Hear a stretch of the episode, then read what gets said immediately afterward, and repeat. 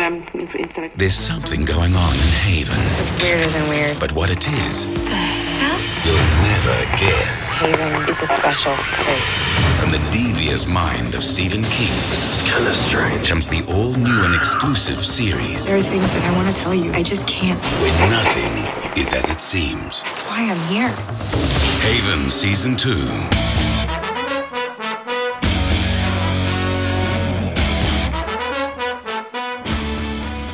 Witam Was, kochani, bardzo serdecznie w kolejnym odcinku podcastu e, Radio SK. Dzisiaj mówi do Was Hubert Spandowski, czyli Mando. I dzisiaj powracam do podcastu, którego pierwszą część nagrywałem rok temu. Chwilę chyba po wakacjach, Natomiast poleciał on trochę później, bodajże w lutym, dosyć długo przeleżakował na dysku. Ten bardzo możliwe, że też tyle przeleży, nie mam pojęcia kiedy on poleci. Mianowicie mówić dzisiaj będę o drugim sezonie serialu Haven. Drugi sezon z pięciu, czy też sześciu, ale do tego odsyłam, do tej informacji odsyłam do pierwszego podcastu. E, Drugi sezon z roku 2011, 13 odcinków. Przy czym tutaj już na starcie warto zaznaczyć, że układ sezonu jest troszkę inny, ponieważ tak naprawdę mamy 12 właściwych odcinków. Odcinek 12 to jest finał całego sezonu, plus jeden odcinek specjalny bożonarodzeniowy. No i tak to leciało pierwotnie, oryginalnie w telewizji. Pierwotnie finał sezonu to był odcinek 12, Holiday Special poleciało dwa miesiące później, 6 grudnia 2011 roku. Natomiast w Polsce premierowo, gdy serial leciał w telewizji, zmieniono kolejność. Gdy telewizja Sci-Fi emitowała premierowo Haven, no to świąteczny odcinek poleciał jako ósmy, bo najprawdopodobniej przypadało to w grudniu, e, więc od tego momentu zmieniła się numeracja. Oryginalny ósmy był dziewiąty, dziewiąty był dziesiąty, finał oczywiście był trzynasty i tak dalej, nie? E, Fabularnie jest to dużo lepsza kolejność, ale powiem o tym, e, gdy na koniec, gdy będę omawiał świąteczny odcinek. Natomiast, no tak tylko informuję, w razie jakbyście trafili na tę kolejność gdzieś tam z drugiej ręki. Ponieważ serial można obejrzeć e, legalnie. On jest dostępny na platformie Viaplay. Ja się tą platformą do tej pory nie interesowałem, e, bo jakoś w głowie miałem zapisane, że to bardziej sportowa rzecz, ale gdy okazało się, że tam jest Haven, no to stwierdziłem, że mm, wykupię sobie abonament. Nie był on drogi, serial jest z napisami i co istotne, na Viaplay on ma normalną kolejność, czyli świąteczny odcinek jest jako ostatni, ale też w lipcu e, wypłynęła informacja, że Viaplay wycofuje się z Europy i najprawdopodobniej też z Polski, więc nie wiem jak długo będzie można oglądać ten serial legalnie. E, Drugi sezon ma oczywiście bardzo podobną budowę jak pierwszy, czyli każdy odcinek to jest sprawa odcinka, to jest w dużym stopniu jednak procedural. I te sprawy odcinka są dosyć ciekawe. Mamy, tak w skrócie, mamy e, osobę, która kradnie kłopoty innym przez e, zranienie ich, mamy osobę, która potrafi kierować elektryczność w odpowiedni punkt, mamy rodzinę, która przez nienawiść e, powoduje to, że rośliny ożywają. Mamy odcinek szósty, to jest Dzień Świstaka. To jest w zasadzie, w zasadzie stand alone, ale to jest bardzo dobry odcinek. E, Wiecie, Dzień Świstaka to jest motyw, który był przemielony przez popkulturę, przemielony przez seriale science fiction. W zasadzie każdy dłuższy serial science fiction ma odcinek zrobiony na zasadzie Dnia Świstaka, ale tutaj mamy e, rzadko spotykany Dzień Świstaka bez humoru. Tutaj nie ma powtarzania dnia z żartami. Tutaj mamy doświadczenie śmierci bliskich, tutaj mamy motyw choroby tej osoby dotkniętej kłopotami, jej relacje z córką, wszystko dramatyczne, no i ostatecznie finał. Zazwyczaj to ma prowadzić do mm, jakiejś zmiany bohatera, do jakiegoś pozytywnego zakończenia. Tutaj jest to, owszem, jest to zmiana bohatera, ale jest to poświęcenie tego bohatera. Finał też jest dramatyczny. Cały odcinek jest zachowany w tonie e, no niewesołym. Mamy odcinek z e, osobą dotkniętą kłopotami, która tworzy swoje agresywne kopie. Też fajny. Też stand alone, ale jest tam dość ważny motyw e, tożsamości kolejnych kopii, ich odrębności, samoświadomości. Tutaj Odrej, e, co za chwilę rozwinę, gdy będę mówił o historii Odrej, rozmawia z tymi morderczymi kopiami i mówi dużo swoich przemyśleń na ten temat. Mamy odcinek z lockdownem. Bardzo istotny odcinek, gdzie rozstajemy się z nowymi bohaterami. Mamy odcinek o Wendigo, cały w lesie, też bardzo ważny na, na linii relacji między bohaterami i też e, przynoszący nam śmierć jednej z istotnych postaci. Mamy odcinek z facetem zabijającym potem i jakby to głupio nie zabrzmiało, to jest jeden z istotniejszych mitologicznie odcinków. No i mamy finał, gdzie duchy wstają z cmentarza Haven i to też jest fajna rzecz i też bardzo mitologiczna, no powraca e, sporo ważnych postaci, które mają e, do powiedzenia dużo rzeczy, które zostają zdjęte z planszy mm, na skutek pewnych działań, ale nawet to ich zdjęcie jest fajne, gdy oni mm, z tego poprzedniego cyklu e, mają doświadczenie swoje i, i, i, te ich ostatnie zdania. Zobaczysz, teraz będzie tak jak wtedy. Nie, on postąpi inaczej. Nie, może ona to zmieni. Nie, pewnie nie zmieni. I znikają. Nie? Bardzo fajne zakończenie. Natomiast sprawy odcinka to jedno, ale mitologia w tym drugim sezonie jest dużo bardziej rozwinięta, jest jej dużo więcej. W pierwszym sezonie tych odcinków Stand Alone było e, znacznie więcej. I nawet jeśli któreś były mitologiczne, to tak jak podkreślałem w pierwszym podcaście, to bardzo często było gdzieś tam jedno zdanie w ostatniej scenie, jedna informacja. Tutaj nie. Tutaj nawet jak mamy sprawę tygodnia, to ona bardzo często od początku do końca mieli wątek mitologiczny. No i przechodząc tak po kolei, po różnych elementach, Zaczniemy ogólnie. W Haven oczywiście rozpanoszyły się kłopoty na dobre. Tak jak one w pierwszym sezonie startowały, tak teraz już jest na pełnej. No i każdy odcinek to jest nadal sprawa tygodnia. Na scenę wchodzi kolejna osoba, u której na skutek jakichś wydarzeń obudziły się kłopoty i to często nawiązuje do przeszłości.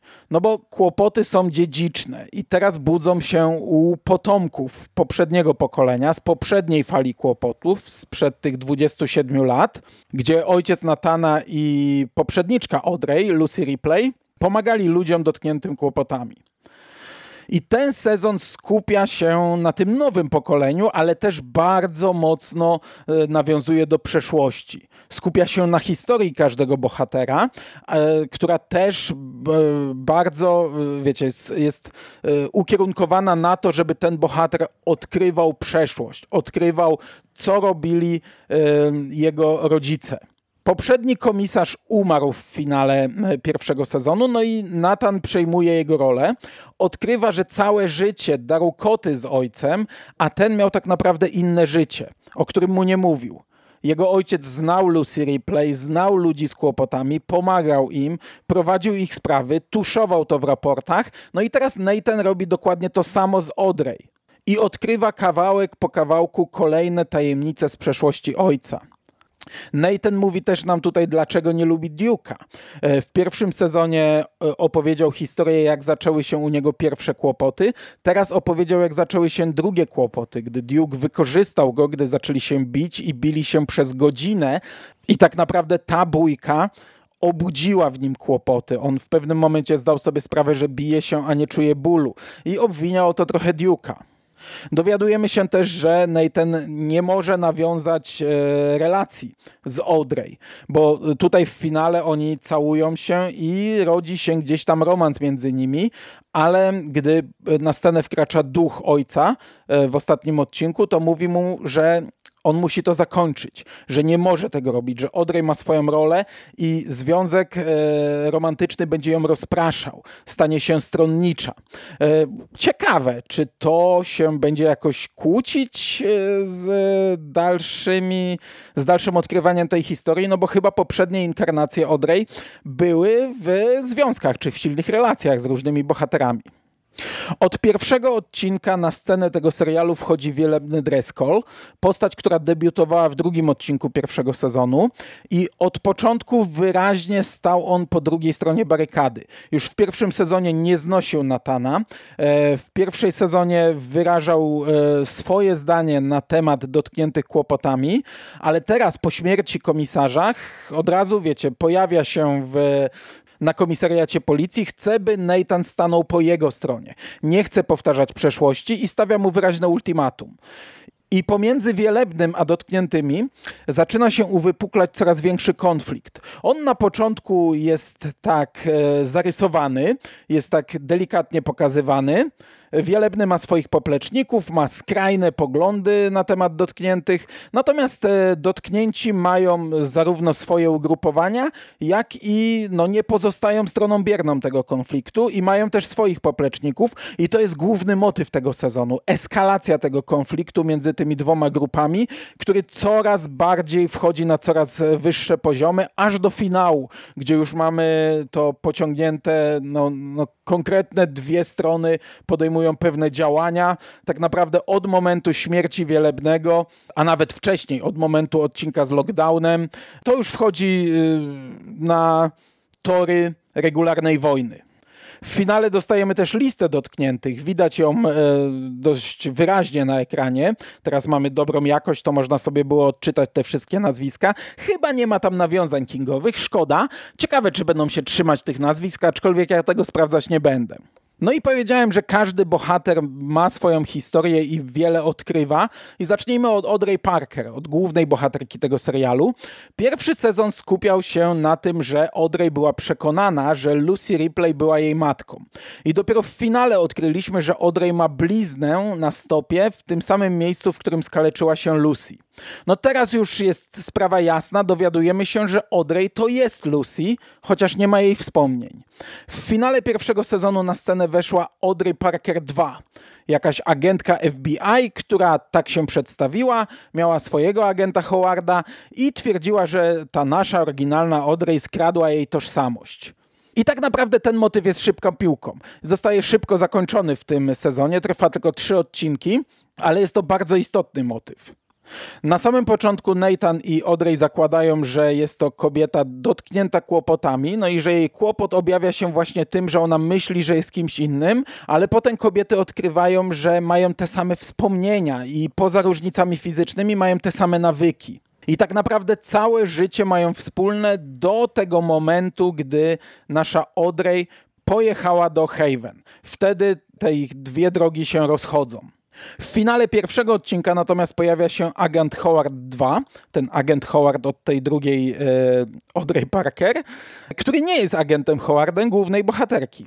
W drugim odcinku Audrey 1 i 2 odkrywają, że ten pierwszy agent Howard przez cały czas koczował w Haven, przez cały czas trwania pierwszego sezonu i kontaktował się ze zmarłym komisarzem policji, ojcem Natana. No już w e, pilocie tego serialu on do kogoś dzwoni na koniec i mówi, że Audrey zostaje w Haven i może mu pomóc. Przy czym w finale tego sezonu Dave i Vince, czyli ci dwaj dziennikarze, mówią, że nie wiedzą, kim jest agent Howard. No ale oni często ukrywają informacje. E, w trakcie tego sezonu e, mamy odcinek o bohaterce, która którą inni ludzie widzą w postaci swoich największych strachów. No i Dave widzi Lucy. Przynajmniej tak się w tym momencie wydaje, chociaż ta Lucy jest inaczej ubrana. Ma strój raczej z lat 50., jakby z innej epoki. I dopiero w finale tego sezonu dowiadujemy się, że Lucy nie była pierwszą inkarnacją Audrey. We wcześniejszym cyklu była to Sara, a wcześniej nie wiadomo. I najwyraźniej Sara miała jakieś bliższe relacje z dziennikarzami, konkretnie z Dave'em.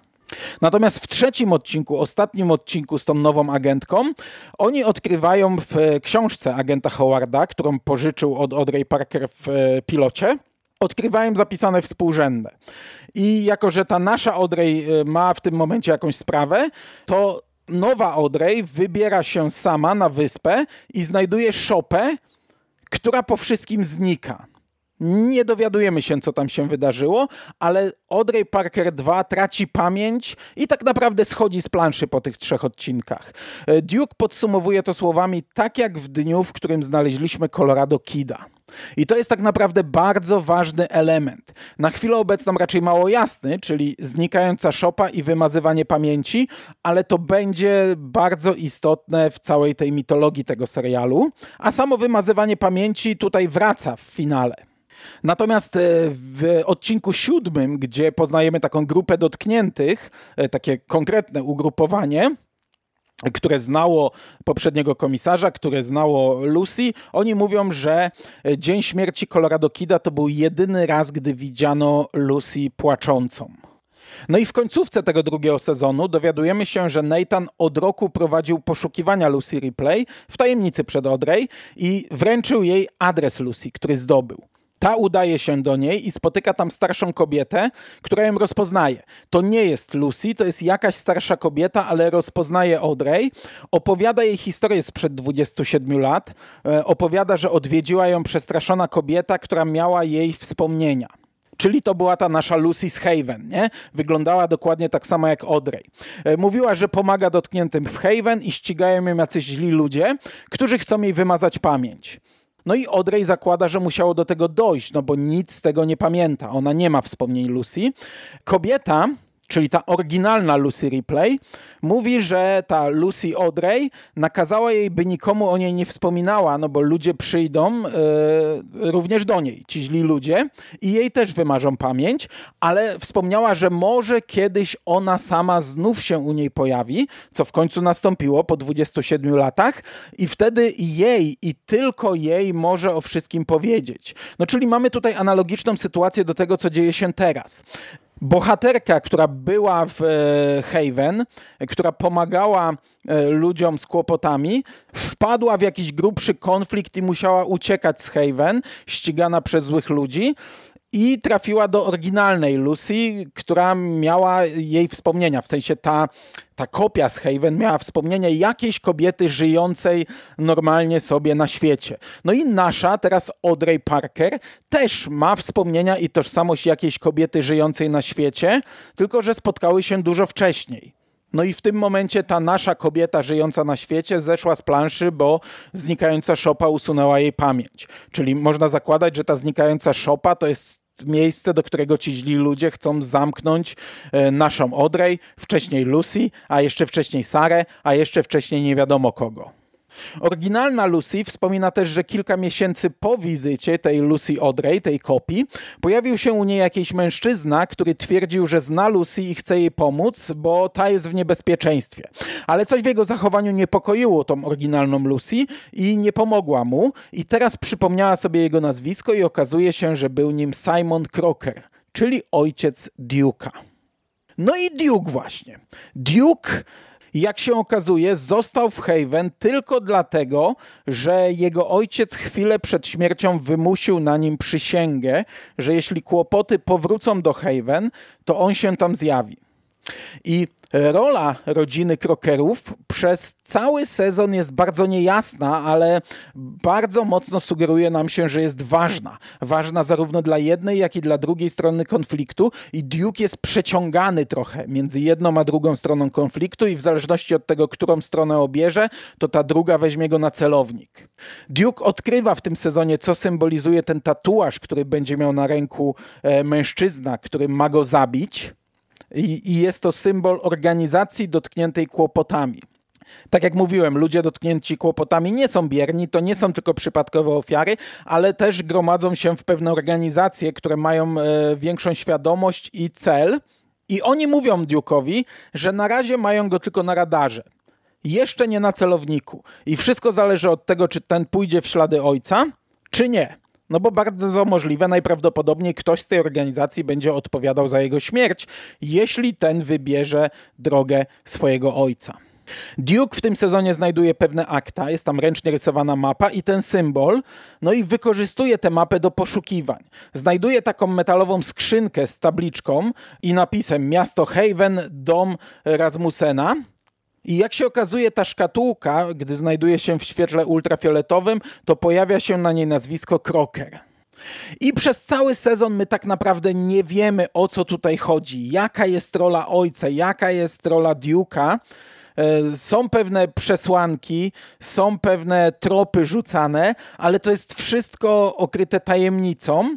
Natomiast e, w, w, końcowych odcinkach już bardzo mocno skupiamy się na tym wątku. Duke znajduje jeszcze raz to pudełko, bo wcześniej zabrała mu je Evi, o niej powiem za chwilę. Odkrywa to działanie ultrafioletu, znajduje na nim swoje nazwisko, pyta Dave'a i Vince'a o to pudełko. E, no i e, ci reagują dość emocjonalnie na jego widok.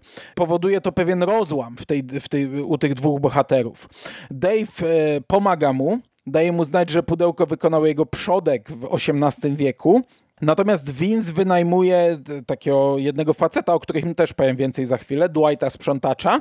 Ten włamuje się na łódź Duke'a i po krótkiej bójce zaczynają współpracować. Okazuje się, że istnieje drugie bliźniacze pudełko, a w pierwszym znajdował się ukryty klucz do tego drugiego pudełka. Okazuje się też, że Simon Crocker, ojciec Duke'a, przez całe życie udawał przed synem, no bo Duke ma bardzo duży problem z ojcem. On e, nie wychowywał go, nie zajmował się nim, był raczej złym człowiekiem. Duke wspomina to jako coś złego, no i Duke uciekł z domu. Powrócił do Haven dopiero e, niedawno gdy kłopoty zaczęły do niego wracać. W sensie powrócił trochę wcześniej, ale został dlatego, że kłopoty powróciły. E, no, w, według Duke'a on nie obchodził ojca, a tak naprawdę jego ojciec ukrył przed nim zakup ostatniej łodzi i w pewnym sensie podarował mu ją w tajemnicy, pozorując wygraną w karty przez Duke'a. No i okazuje się, że właśnie na tej ostatniej łodzi, czyli na łodzi Duke'a, znajduje się ta druga skrzynka. Jest ona znacznie większa, znajduje się w niej różna broń, rewolwery, sztylety, toporki i tak dalej. E, I, gdy, gdy Duke znajduje tę skrzynkę, no to zaczyna się kłótnia z tym Dwightem i jednym ze sztyletów on go rani. Jego krew kapie Duke'owi na dłoń, ten zaczyna się trząść, krew jakby wchłonęła się w dłoń Duke'a i on na chwilę zyskuje taką super siłę. Uderza go niczym Hulk i zrzuca z łodzi. W tej skrzyni jest też rejestr z nazwiskami i datami, sięgającymi nawet kilkaset lat wstecz i na ostatniej stronie tego rejestru, e, te ostatnie strony są zapisane przez ojca Duke'a. To, to, to, pismo się zmienia, więc można, można zakładać, że ten rejestr prowadzili kolejni krokerowie. I na końcu jest krótki list do Duke'a, w którym ojciec pisze, że ten musi dokończyć jego pracę i musi zabić Odrej. No i ta rola kroketów to jest bardzo fajna rzecz, bo w finale dowiadujemy się dokładnie o co chodzi. Otóż krokerowie mają e, taką zdolność, że jeśli zabiją osobę z kłopotami, to zdejmują klątwę.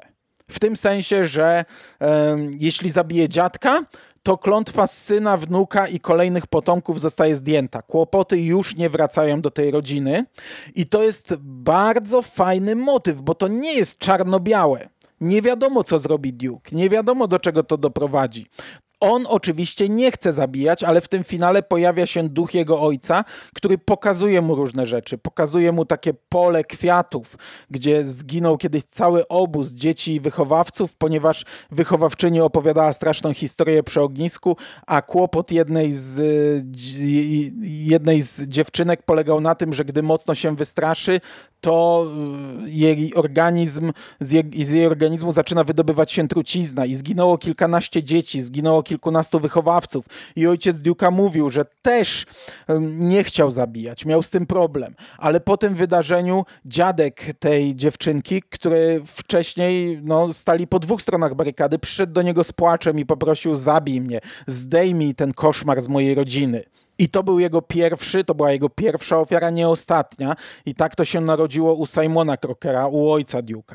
No Duke definitywnie mówi nie, nie pójdę y, w tę stronę, ale serial kończy się tym, że też pewna osoba go prosi i ostatecznie rzuca się na dłoń Duke'a, która trzyma w tym momencie nóż i tak jakby sam zabija się jego dłonią. Czyli Duke też już ma pierwszą ofiarę, która zdejmuje klątwę z nienarodzonego dziecka tej osoby, więc teoretycznie zrobił ten pierwszy pierwszy krok. Nie zrobił go samodzielnie, zrobił to ktoś za niego, no ale jest już jedną nogą po tej drugiej stronie. I to jest mega fajna rzecz, bo to, tak jak mówię, nie jest czarno-białe. Nie tworzy z nich morderców. W wielu przypadkach e, to przyniesie więcej pożytku niż y, szkody, no ale jednak no, trzeba zabijać, nie? Y, a też wiemy, że jeśli jednak Duke pójdzie tą drogą, to zostanie wzięty na celownik przez ludzi dotkniętych i ostatecznie przez nich zabity.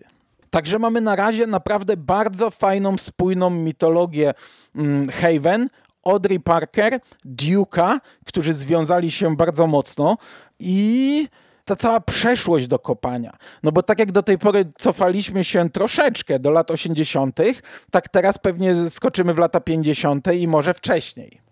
W tym sezonie pojawia się cały szereg nowych postaci. Po pierwsze jest to ta Evi, o której wspomniałem przy Duke'u. Jest to żona Duke'a.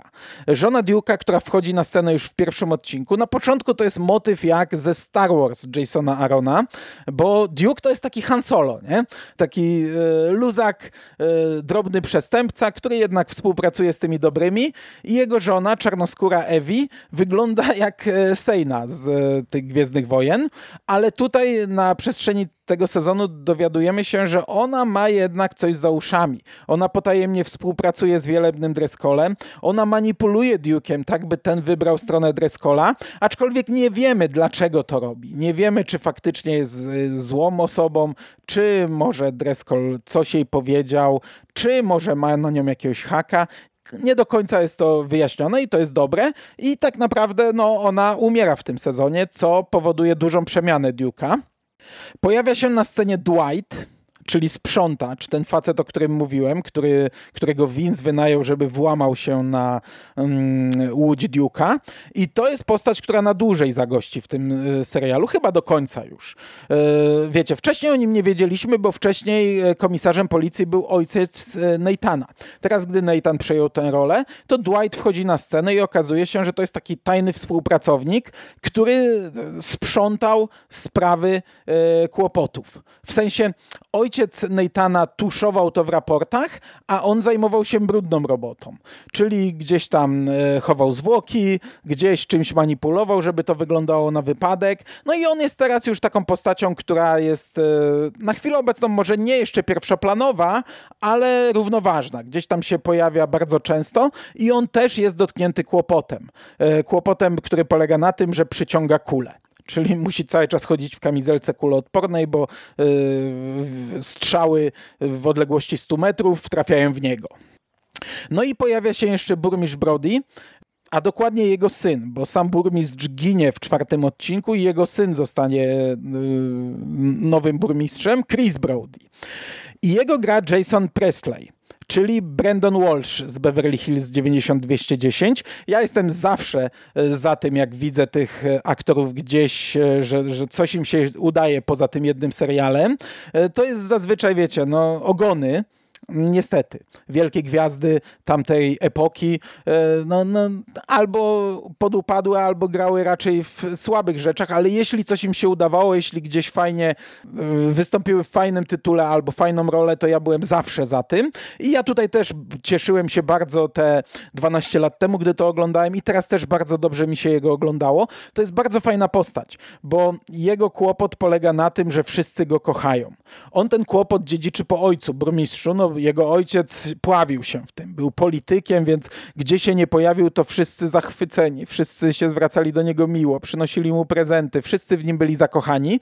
Natomiast Chris Brody, jego syn, to jest taki gbur, to jest taki gbur, który nie znosi ludzi, e, taki, taki Jerry nasz, nie? E, tylko chyba skrajny, bo on o tym mówi bardzo wyraźnie wszystkim w twarz. I, I wiecie, no tutaj mamy taki fajny humor, bo gdy on przejmuje ten kłopot, to wszyscy go kochają, a on ich nie znosi. Nie? E, I, I, mamy najpierw e, to na linii e, Chris Brody Nathan, potem Chris Brody Duke, no i oczywiście te wszystkie też postaci, które oni mijają, przy czym Nathan i Duke na pewnym etapie zdają sobie sprawę, że jeśli nie będą na niego patrzeć, to nie będą w nim zakochani, więc rozmawiają z nim zawsze odwróceni, a on taki no burmuszony, wkurzony, to, to tak to będzie teraz wyglądać? Tak, tak, E, przy czym to jest fajne, to jest śmieszne, ale to nie jest postać, którą można ciągnąć na dłuższą metę. To jest e, zabawne w skali mikro. E, także wiadomo było, że ten Chris Brody musi zejść ze sceny i on schodzi z tej sceny. On tutaj wiąże się z Audrey Parker, bo Audrey jest jedyną osobą odporną na kłopoty, więc na nią to nie działa, więc jest dla niego atrakcyjna. Więc mamy pewien romans między nimi, na kilka odcinków rozpisany. Potem on schodzi ze sceny na chwilę, a potem schodzi ostatecznie i to zejście ze sceny jest fajne. To jest naprawdę dobrze napisane. To jest jeden odcinek z lockdownem, gdzie mamy śmierć zarówno Evi, jak i odejście Chrisa Brody'ego. I to jest pomysłowo zrobione, dobrze, wykorzystujące charakter danych postaci. No i w tym momencie moglibyśmy przejść do tego ostatniego świątecznego odcinka, ale mówiłem, że on nie bardzo pasuje na koniec. Już mówię dlaczego.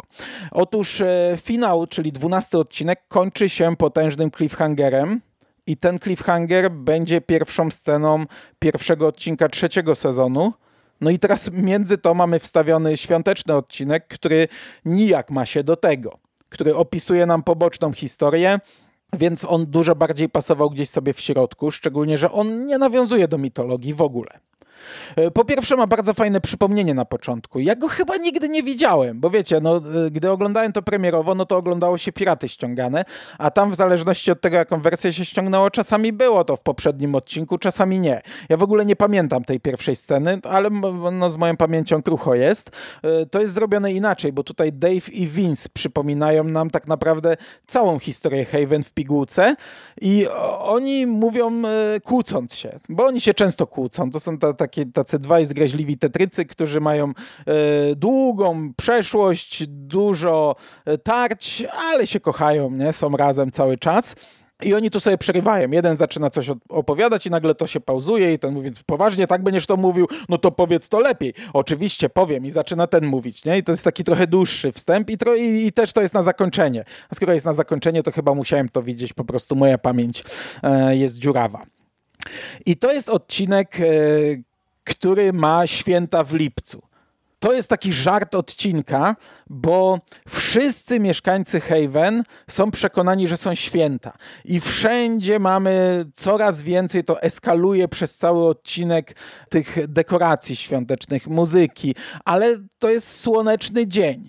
I tylko Audrey zdaje sobie sprawę, bo ona jest odporna na kłopoty i to się cały czas przewija w tym odcinku. O, oni jej mówią, ty nie lubisz świąt i, i, chcesz nam zepsuć nastrój, a ona mówi, ale jest lipiec. A oni, no to co? A, a drugi bohater, widzisz, mówiłem ci, ona nie ma ducha świątecznego, nie? To się przewija cały czas, a z kolei na końcu, gdy ona ich już uleczy, to ona trochę się przemienia. Zdaje sobie sprawę, że jest otoczona przez ludzi, z którymi takie dni warto spędzać i ona robi imprezę świąteczną w knajpie Duke'a. Oni nie pamiętają w ogóle tego dnia i, i, gdy wchodzą do tej knajpy mówią impreza świąteczna, ale jest lipiec, nie? To w odcinku jest naprawdę zabawne. To ja, jak ja o tym mówię, to nie jest śmieszne. Natomiast co fajne, ja ten serial obejrzałem, ten sezon teraz obejrzałem w lipcu, więc grało, nie? Bo tak to, to, to był pierwszy świąteczny film, jaki obejrzałem w tym roku. Ale pasowało, bo y, on grał właśnie tym, że święta w lipcu, co jest w sumie dla mnie strasznym motywem, bo y, świąteczne dekoracje latem y, są straszne. To było wykorzystane w Nosferatu, chociażby Joe'ego Hilla.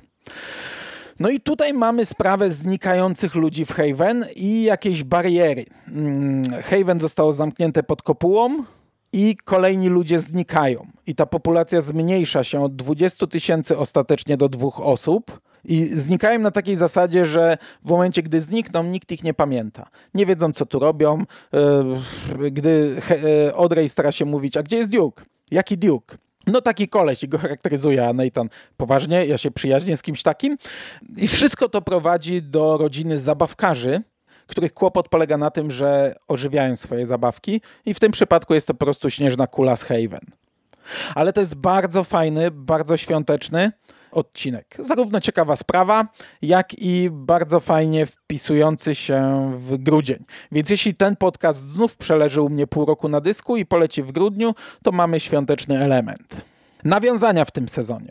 Nawiązań jest trochę, ale to są takie delikatne. Pierwszy odcinek, zaraz pierwsza otwierająca scena jest bardzo kingowa, bo mamy chłopca w żółtym płaszczu przeciwdeszczowym, który po burzy puszcza sobie łódeczkę w wodzie płynącej przy krawężniku i ta łódka wpada do kanału, on próbuje ją wyciągać i ostatecznie wyrywa się z ręką całą we krwi. Także to jest e, bardzo, bardzo mocne nawiązanie do to, przy czym no, nie zostaje napadnięty przez klauna, nie zostaje mu oderwana ręka. To jest odcinek o plagach egipskich i zaczyna się właśnie od krwi. W drugim odcinku Duke wspomina, że nauczycielka z jego liceum nazywała się pani Bachman. To chyba było już w pierwszym sezonie, gdy e, okazało się, że Duke jest na zdjęciu z Colorado Kidem. Odcinek trzeci nie jest może bezpośrednim nawiązaniem, ale kłopot w tym odcinku polega na tym, że maszyny ożywają, e, więc mamy Maximum Overdrive, ale maszyny ożywają z miłością do pewnej osoby dotkniętej kłopotami, więc w zasadzie takie Christine. E, bardzo często wspominane są miasta. W 11 odcinku wspomniane jest Cliffs Mills, Duke wspomina Castle Rock. E, właśnie tam wygrał w pokeratę łódkę na 21 urodziny od faceta pochodzącego z Castle Rock. W 13 odcinku wspomniana jest, że główny podejrzany wyprowadził się do Derry. E, wspomniana jest droga numer 19. No i cały ten motyw świąteczny pod kopułą, zamknięcia miasteczka pod kopułą jest też w pewnym sensie nawiązaniem. Książka Kinga pod kopułą wyszła półtora roku wcześniej, w lipcu 2010 roku. Przy czym to jest koniec nawiązań, czyli wspominane miasteczka, ten chłopiec w żółtym płaszczu i takie pierdoły. Pierwszy sezon to jednak trochę lepiej ogrywał, było tego trochę więcej. E, natomiast, no podsumowując, myślałem, że to będzie krótki podcast jak zawsze. Podsumowując, to jest nadal ten sam poziom. Y, ja wiem, że jak ja o nim mówię w taki sposób, to się może wydawać coś ciekawego, ale to trzeba podejść do tego serialu odpowiednio, bo to jest tani serial. To jest y, serial no, nie najlepszy aktorsko i jeśli chodzi o wykonanie też. Ja y, koniec tego serialu włączyłem sobie wieczorem i moja żona siedziała obok. Mm, no moja żona nie jest kinomanem. No, ona jest pod tym kątem raczej moim przeciwieństwem ale i tak skomentowała, patrząc kątem oka tylko, że aktorstwo jest straszne. Ale mnie się nadal to bardzo dobrze ogląda. Wchodzi ten serial tak gładziutko. Ja wiem, że miałem długą przerwę, ale tak naprawdę ta przerwa to była taka, że ja dość szybko usiadłem do tego drugiego sezonu, obejrzałem połowę, weszło bardzo dobrze. Potem zrobiłem sobie przerwę, a do tej pierwszej połowy nie robiłem żadnych notatek i teraz latem usiadłem jeszcze raz i jeszcze raz obejrzałem tę pierwszą połowę. Bo, żeby sobie, wiecie, no, y, y, zapisywać najważniejsze rzeczy, żeby układać tę mitologię i to jest dla mnie duży plus tego sezonu, bo ja go zapamiętałem po pierwsze, bardziej jako procedural, a ten drugi sezon ma naprawdę tej mitologii bardzo dużo. I to nie są tylko drobiazgi, a te sprawy tygodnia układają się pod mitologię.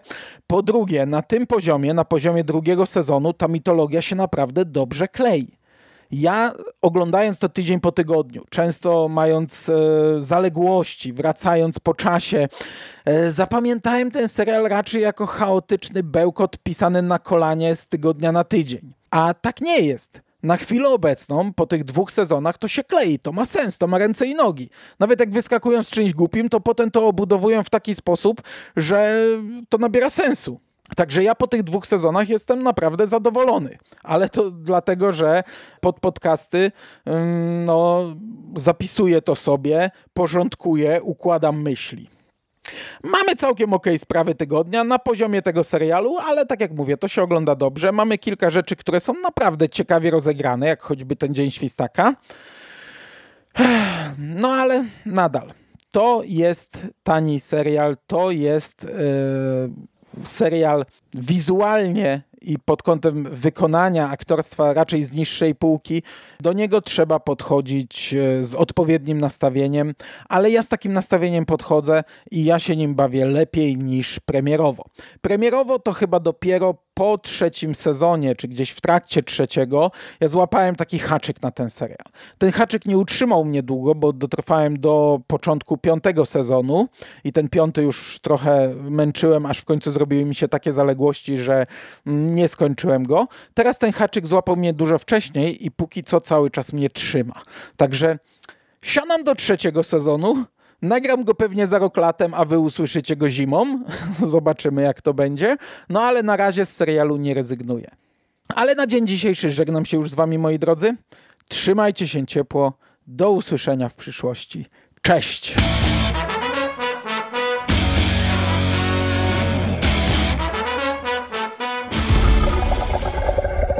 Sleep tight, boys and girls, with the dead.